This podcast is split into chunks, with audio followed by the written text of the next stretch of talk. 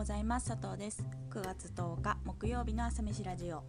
この配信は私佐藤が日々の気になるニュースやお仕事のこと好きな音楽やカルチャーについてゆるっとお話しするラジオです。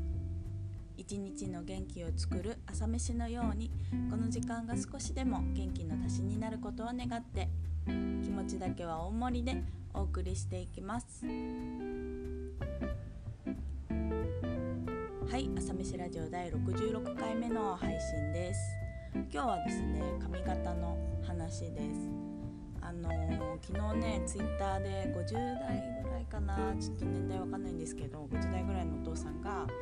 その高校生の娘さんに勧められて渋谷の美容室にカットに行ってすごくその変身したっていう投稿が流れてきたんですけどめちゃめちゃなんかもうほっこりというかいいなと思いました。なんかその美容師さんもそのツイッター界でまあまあ有名なね感じではあったのかな？なんか投稿への反応もすごくあって。でその方がまあ書いてたのはそのお父様が若々しくというオーダーで来ましたと。でこれなら思春期の娘さんとも会話のネタになるんじゃないかと。こう思う気持ちと親を思う気持ちどちらも正直僕には関係ないんですけど髪型の話題で2人の会話が弾むことを心から願ってのカットでしたって書かれててまああのー、ねやっぱりそのその関係ないと言いつつやっぱりこう思う気そのお父様と娘さんの気持ちをつないだっていう髪型でつなぐっていうところをされてるので本当にそういうことをしてるなと思ったんですけど BS さんって本当にその髪型でその人の顔つきとか自信とか、まあ、いろんなものを一瞬で変えてしまう魔法を持っていると佐藤は思ってるんですね。なんか各いう佐藤の母も実は美容師なんですけど母のことも佐藤はすごく尊敬していてなんか母はその若い頃から本当に頑張り屋さんでなんか話を聞く限りですけどなんか高校の時からもう美容師になりたくて地元の美容室さんにアシスタント出入りさせてもらってでまあ専門学校かな働きながら美容師の資格を取ってで札幌で結構ちゃんとしたお店に入ってそこからその結構ヘアカットのね、あのー、賞をもらったりして海外に派遣されたりして本当に美容師としてバリバリ働いてた人なんですよ。で、まあ、今ではねもう50ぐらいになりますけど今ではまあ自分のねサロンを1つ部屋持ってで事前予約制で、まあ、自分のできる範囲で仕事をしたりあの髪切ったりそのヘッドスパとかねをしてるっていう感じなんですけれどもう母に関しては好きっていうことももちろんありますけれども天職なんだなって思いますね美容師が。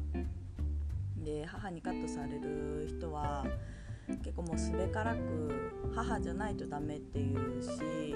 カットした後はその本当に嬉しそうにして出かけられててで佐藤結構それをもうずっと間近で見てたのでやっぱり美容師さんへのリスペクトっていうのがすごくあるんですよ。で、まあ、小さい頃は美容師になりたいと思ってたくらい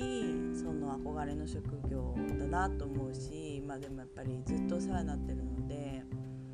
本当に好きなお仕事ですね。なんか佐藤割とその髪を長くしたことがなくてもうずっと母が美容師でずっと母に切ってもらってたのでもうすぐすぐ伸びたら切る伸びたら切るみたいな感じだったし結構すぐ止めてたしみたいな。小学校の時は結構オレンジ色だったんですよ髪が。みたいな感じで、まあ、なんかその伸ばしたことがないんですね。だからずっと短くて髪がショートでやっていたので今でも、ま、東京来て初めてまあ美容室っていうものにお世話になったんですけど結構あの頻繁にお世話になっててその度にぱり魔法をかけてもらってるなって自分でも思います。で美容師さんって本当にそのその人にねやっぱり合う髪型にしてくれるし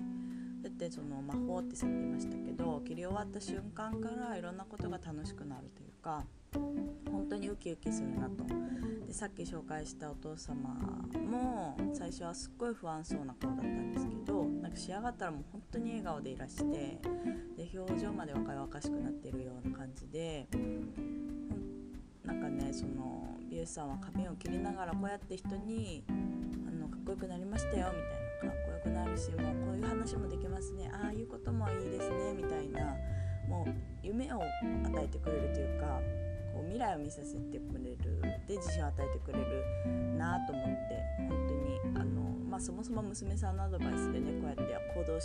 できるっていうお父さんも素晴らしいんですけど娘さんも本当きっとびっくりだしこうやって一歩踏み出すと見える世界も感じる感情もきっと変わってくるんだろうなと。で三好さんはそのきっかけを与えてくれる存在だなと思いましたし、ぱり世の中の美容師さんって本当にその佐藤カットモデルとかも知ったのであれですけど並々ならぬ努力をしてるのも知ってる。その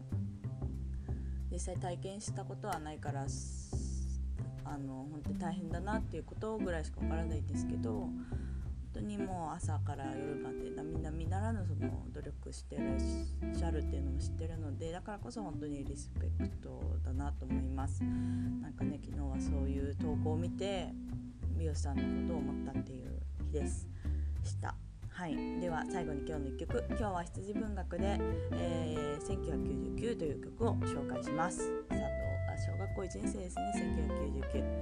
1999、まあ、この曲を結構好きでたまに聴くんですけど羊文学は本当に声がちょうど良いしあのメロディーも分かりやすくてなんかガールズバンドですけどあんまりないんですけどこれは結構聴きます。おすすめ。です。是非聞いてみてください。